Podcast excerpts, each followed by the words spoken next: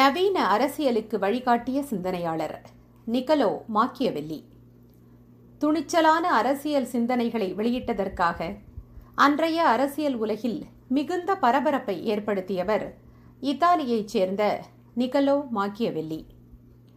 Machiavelli என்ற பெயரை கேட்டவுடன் அரசியல்வாதிகளும் முடி மன்னர்களும் ஏதோ பேய் பிசாசுகளை கண்டவர்களைப் போல் அன்று அரண்டு போனதுண்டு. கிறித்தவ மதகுருமார்கள் மாக்கியவெல்லியை பிசாசு என்று அழைத்ததும் உண்டு. மேநாட்டு மத நூல்களில் பிசாசுக்கு நிக் என்ற பெயர் குறிப்பிடப்பட்டிருக்கிறது. மாக்கியவெல்லியின் முதல் பெயரான நிக்கலோ என்பதிலிருந்துதான் அந்த பழைய பிசாசு தனக்கு நிக் என்ற புதிய பெயரை எடுத்து சூட்டிக்கொண்டது என்று வெறுப்பு கலந்த வேடிக்கையுடன் அவரை பற்றி அன்று பேசியோர் உண்டு. மாக்கியவெல்லியனிசம் என்றாலே அரசியல் அயோக்கியத்தனம் என்றும் அரசியல் கொடுமை என்றும் பொருள் கூறுவோரும் உண்டு. இவ்வளவு பழிப்புக்கு ஆளாகும்படி மாக்கியவெல்லி என்ன செய்தார் என்று ஆராய்ந்து பார்த்தால் தம் மனத்தில் தோன்றிய கருத்துக்களை ஒளிவு மறைவில்லாமல் சொன்னார்.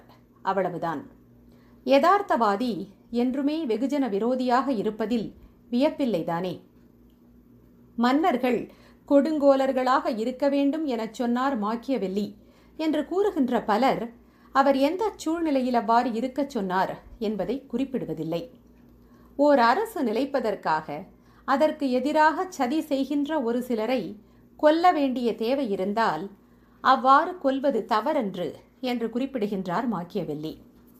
கொலையிற் கொடியாரை வேந்தொருத்தல் பைங்கூழ் களைகட்டதனொடு நேர் என்று நம் பேராசான் வள்ளுவர் கூறியிருப்பதை மாக்கியவெல்லியின் கருத்தோடு நாம் பொருத்தி பார்க்கலாம்.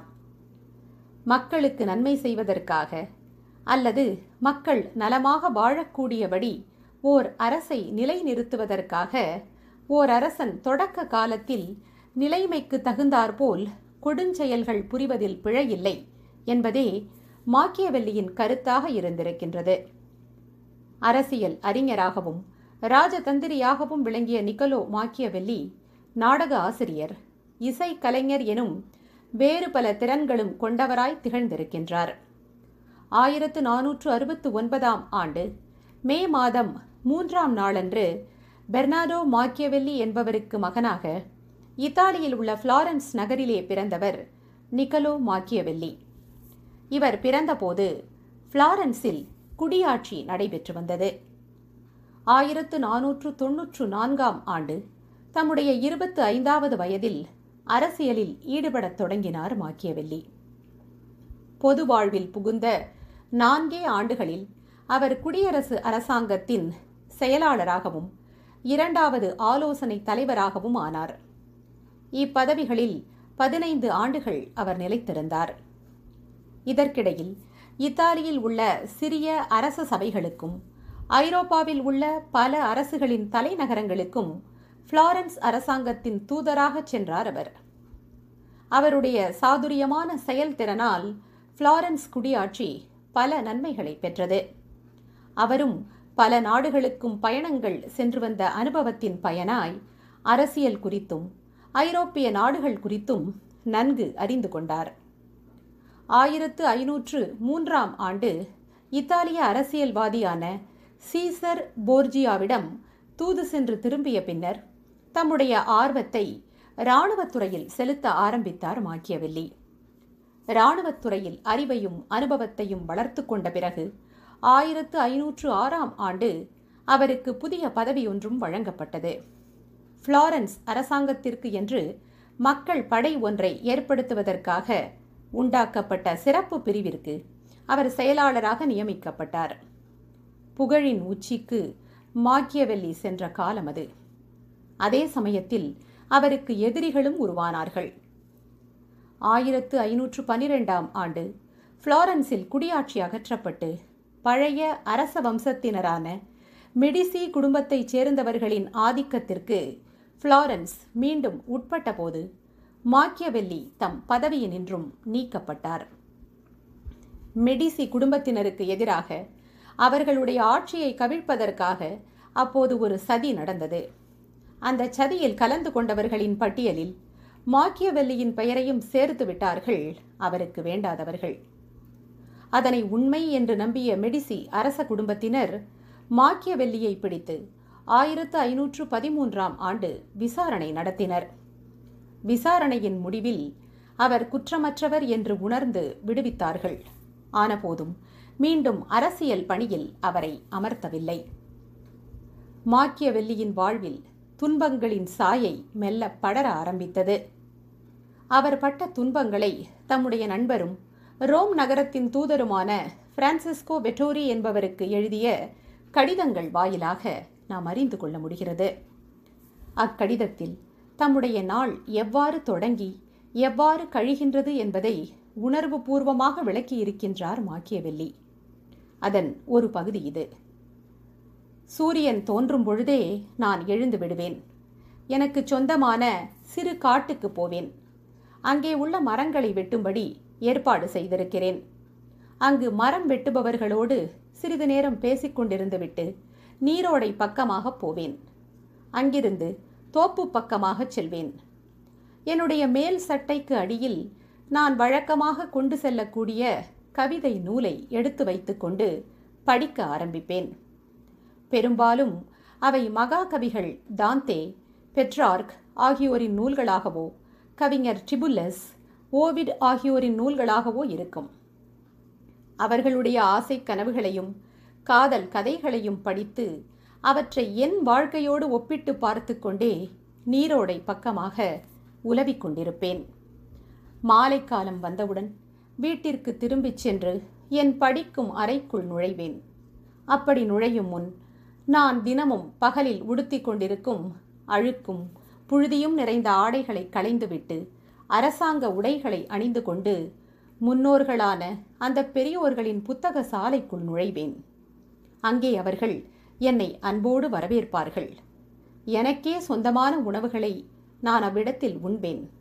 எவற்றை உட்கொள்ளுவதற்காக நான் பிறந்திருக்கிறேனோ அவற்றை நான் உண்பேன். பிறகு ஊக்கத்துடன் நான் அவர்களோடு உரையாடுவேன். அவர்களுடைய செயல்களுக்கெல்லாம் காரணம் என்ன என்று கேட்பேன். அவர்கள் எனக்கு மரியாதை காட்டி விருப்பத்தோடு என் கேள்விகளுக்கு பதிலளிப்பார்கள். அந்த நான்கு மணி நேரமும் என் மனக்கவலைகளையெல்லாம் நான் மறந்திருப்பேன். அந்த நேரத்தில் நான் என் வறுமையைக் கண்டு அஞ்ச மாட்டேன். சாவும் என்னை பயமுறுத்தாது. நான் அவர்களோடு முழுக்க முழுக்க ஒன்றிவிடுவேன் என்று குறிப்பிட்டிருக்கின்றார். தாம் பழங்காலத்து அறிஞர்களின் நூல்களை படிப்பதையும் அவற்றிலுள்ள கருத்துக்களை சுவைப்பதையும் தான் மாக்கியவெல்லி இப்படி கற்பனையாக தம் நண்பருக்கு எழுதியிருக்கிறார். இக்கடிதம் அவருடைய வறுமையின் ஆரம்ப காலத்தில் அவர் தம் நண்பருக்கு எழுதியது. வறுமையின் உச்சக்கட்டத்தில் அவர் எழுதியுள்ள கடிதத்தில், என் தொண்டின் பெருமையை அறியக்கூடியவர் யாரும் இல்லையே, நான் எதற்காவது பயன்படுவேன் என்று நினைக்கக்கூடியவர் எவரும் இல்லையே என்று தம் கடிதங்களில் வேதனையோடு விளம்பியுள்ளார். வரும்படிக்கு வழியில்லாமல் வறுமையில் உழன்று கொண்டிருந்த அந்த காலத்தில்தான் மூன்று பெரிய நூல்களை எழுதி முடித்தார் மாக்கியவெல்லி. அவை லிவியின் புத்தகங்களை பற்றிய ஆராய்ச்சி, the discourses on the first ten of Titus Livy, அரசன் த பிரின்ஸ் மற்றும் போர்க்கலை த ஆர்ட் ஆஃப் வார் என்பன. லிவியின் புத்தகங்களை பற்றிய ஆராய்ச்சி என்ற நூலில் ரோம் நகரத்தின் புகழ்பெற்ற வரலாற்று அறிஞரான டைட்டஸ் லிவியின் முதல் பத்து புத்தகங்களை ஆராய்ச்சி செய்திருக்கின்றார் மாக்கியவெல்லி. இந்த நூலில் ரோமானியரின் ஆட்சி முறையை பல இடங்களில் போற்றுகிறார் அவர். தம் காலத்தவர்கள் வரலாறு படிக்காத காரணத்தினால்தான் புகழ்வாய்ந்த அந்த காலத்து பேரரசர்கள் பெரியோர்களின் பாதையை விட்டு விலகி நடக்கிறார்கள் என்றும் அதனால்தான் சமூகத்திற்கு பல கேடுகள் ஏற்பட்டன என்றும் சுட்டி காட்டுகிறார். போர்க்கலை என்ற தலைப்பில் ஏழு புத்தகங்கள் எழுதியிருக்கின்றார் மாக்கியவெல்லி. இவற்றில் போருக்கு செல்லுகின்ற அரசர்களும் அரசாங்க அதிகாரிகளும் கையாள வேண்டிய தந்திரங்கள், கொள்கைகள், சாமர்த்தியங்கள் ஆகியவை விளக்கி உரைக்கப்பெற்றுள்ளன. மாக்கியவெல்லியின் நூல்களில் அவருக்கு பெரும் புகழையும் விமர்சனங்களையும் ஒருங்கே பெற்றுத்தந்த நூல் அரசன். அரசன் என்ற நூலில் முடியரசுகளை பற்றி ஆராய்கிறார் மாக்கியவெல்லி. அரசு அறிவியல் என்று சொல்லக்கூடிய முறையில் அரசியலை பற்றிய புதுமையான சிந்தனைகளை முதன் முதலில் இந்த நூலில் அவர் வெளிப்படுத்தியிருக்கிறார். அவருக்கு முன்பு அரசியல் குறித்து இப்படி சிந்தித்தவர்கள் யாரும் கிடையாது என்றுதான் சொல்ல வேண்டும். எப்பாடுபட்டேனும் அரசியலில் வெற்றியை நிலைநாட்ட வேண்டும் என்ற எண்ணத்தை இந்நூலில் விதைத்திருக்கிறார் அவர். அவற்றிலிருந்து ஒரு சில கருத்துக்களை காண்போம். ஓர் அரசன் போரை பற்றியும் அதற்கு வேண்டிய படை அமைப்பை பற்றியும் அந்த அமைப்பின் ஒழுங்கை பற்றியும் தவிர வேறு எதையும் குறிக்கோளாக கொள்ளவோ நினைக்கவோ கூடாது. ஏனெனில் ஆதிக்கம் செலுத்தக்கூடிய ஒருவனுக்கு தேவையான கலை போர்க்கலை ஒன்றுதான். போர்களற்ற காலத்திலும் கூட அரசன் போர் பயிற்சி மேற்கொள்ள வேண்டும். செயல் மூலமாகவும் படிப்பின் மூலமாகவும் அதை அதிகப்படுத்திக் கொள்ளலாம். செயல் மூலமாக பயிற்சியை நடத்துவதற்கு அவன் தன் படை வீரர்களை தினமும் பயிற்சி பெறச் செய்தும் ஒழுங்கு முறையுடன் இருக்கச் செய்தும் வருவதோடு அடிக்கடி வேட்டைக்கு சென்று தன் உடலை கடின உழைப்பில் பழக்கப்படுத்திக் கொள்ள வேண்டும். அரசன் வேட்டைக்கு செல்வதால் நாட்டையும் நாட்டில் உள்ள காடு மலைகளின் அமைப்பையும் பற்றிய அறிவை பெறுகிறான். இவ்வாறு ஒரு நாட்டின் அமைப்பை பற்றிய இயற்கை அறிவை பெற்ற ஒருவன்தான் புதிதாக காணக்கூடிய வேறொரு நாட்டின் இயற்கை அமைப்பை பற்றியும் எளிதாக புரிந்து கொள்ள முடியும். நாட்டின் இயற்கை அமைப்பு பற்றிய அறிவு நிரம்பிய அரசன் தன் எதிரியை எவ்வாறு கண்டுபிடிப்பது, எவ்வாறு களம் அமைப்பது, எவ்வாறு படை நடத்துவது, போர்த்திட்டம் வகுப்பது, கோட்டையை பிடிப்பது என்பன போன்ற விஷயங்களையும் நன்றாக தெரிந்து செயலாற்றுவான். ஓர் அரசன் நல்ல குணங்கள் எல்லாவற்றையும் உடையவனாக இருப்பது போற்றுதலுக்கு உரியதுதான். ஆனால் மனித இயற்கை அவை எல்லாவற்றையும் கடைபிடிக்க அனுமதிப்பதில்லை. எனவே முன் யோசனையுள்ள அரசன் தன் மீது எவ்விதமான பழிச்சொல்லும் ஏற்படாதபடி பார்த்து கொள்ள வேண்டும். தேவைக்கு தக்கபடி நல்லவனாகவும் கெட்டவனாகவும் நடந்து கொள்ளவும் அவன் தெரிந்து வைத்திருக்க வேண்டும். ஒவ்வொரு அரசனும் தான் கொடுங்கோலனாக மதிக்கப்படுவதை விட அருளுடையவனாக நினைக்கப்படுவதையே விரும்ப வேண்டும். ஆயினும் அவனுடைய அருள் உடைமையை தவறான முறையில் பயன்படுத்தாமல் கவனமாக பார்த்து கொள்ள வேண்டியதும் அவசியம். இவ்வகையில் ஓர் அரசன் வெற்றிகரமாக ஆட்சி செய்வதற்கு வேண்டிய பல யோசனைகளும் உத்திகளும் இந்நூலில் பேசப்படுகின்றன. அரசியல் வெற்றிக்காக சூழ்ச்சிகளையும் நேர்மையற்ற முறைகளையும் கொடுமைகளையும் ஏன் கொலைகளையும் கூட செய்யலாம் என்று மாக்கியவெல்லி இந்நூலில் குறிப்பிடுவது ஏற்றுக்கொள்ளத்தக்கதாக இல்லை என்றாலும், வீழ்ச்சியடைய விரும்பாத ஓர் அரசன் அவற்றை கையாளுவதை தவிர வேறு வழியில்லை என்ற சூழ்நிலைக்கு ஆட்படுகின்ற போது அவை ஏற்றுக்கொள்ளப்பட வேண்டியவையாகவே இருக்கின்றன.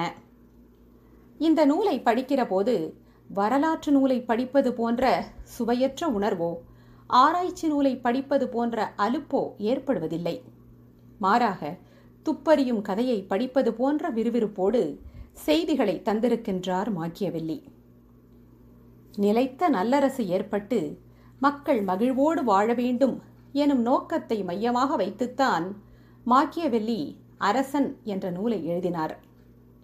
ஆனால் அரசாங்கத்திற்கு வழிகாட்டும் நூலாக அமைவதற்கு பதிலாக அது கொடுங்கோலர்களுக்கு துணை போகும் நூலாக கருதப்பட்டது துரதிருஷ்டவசமானதே.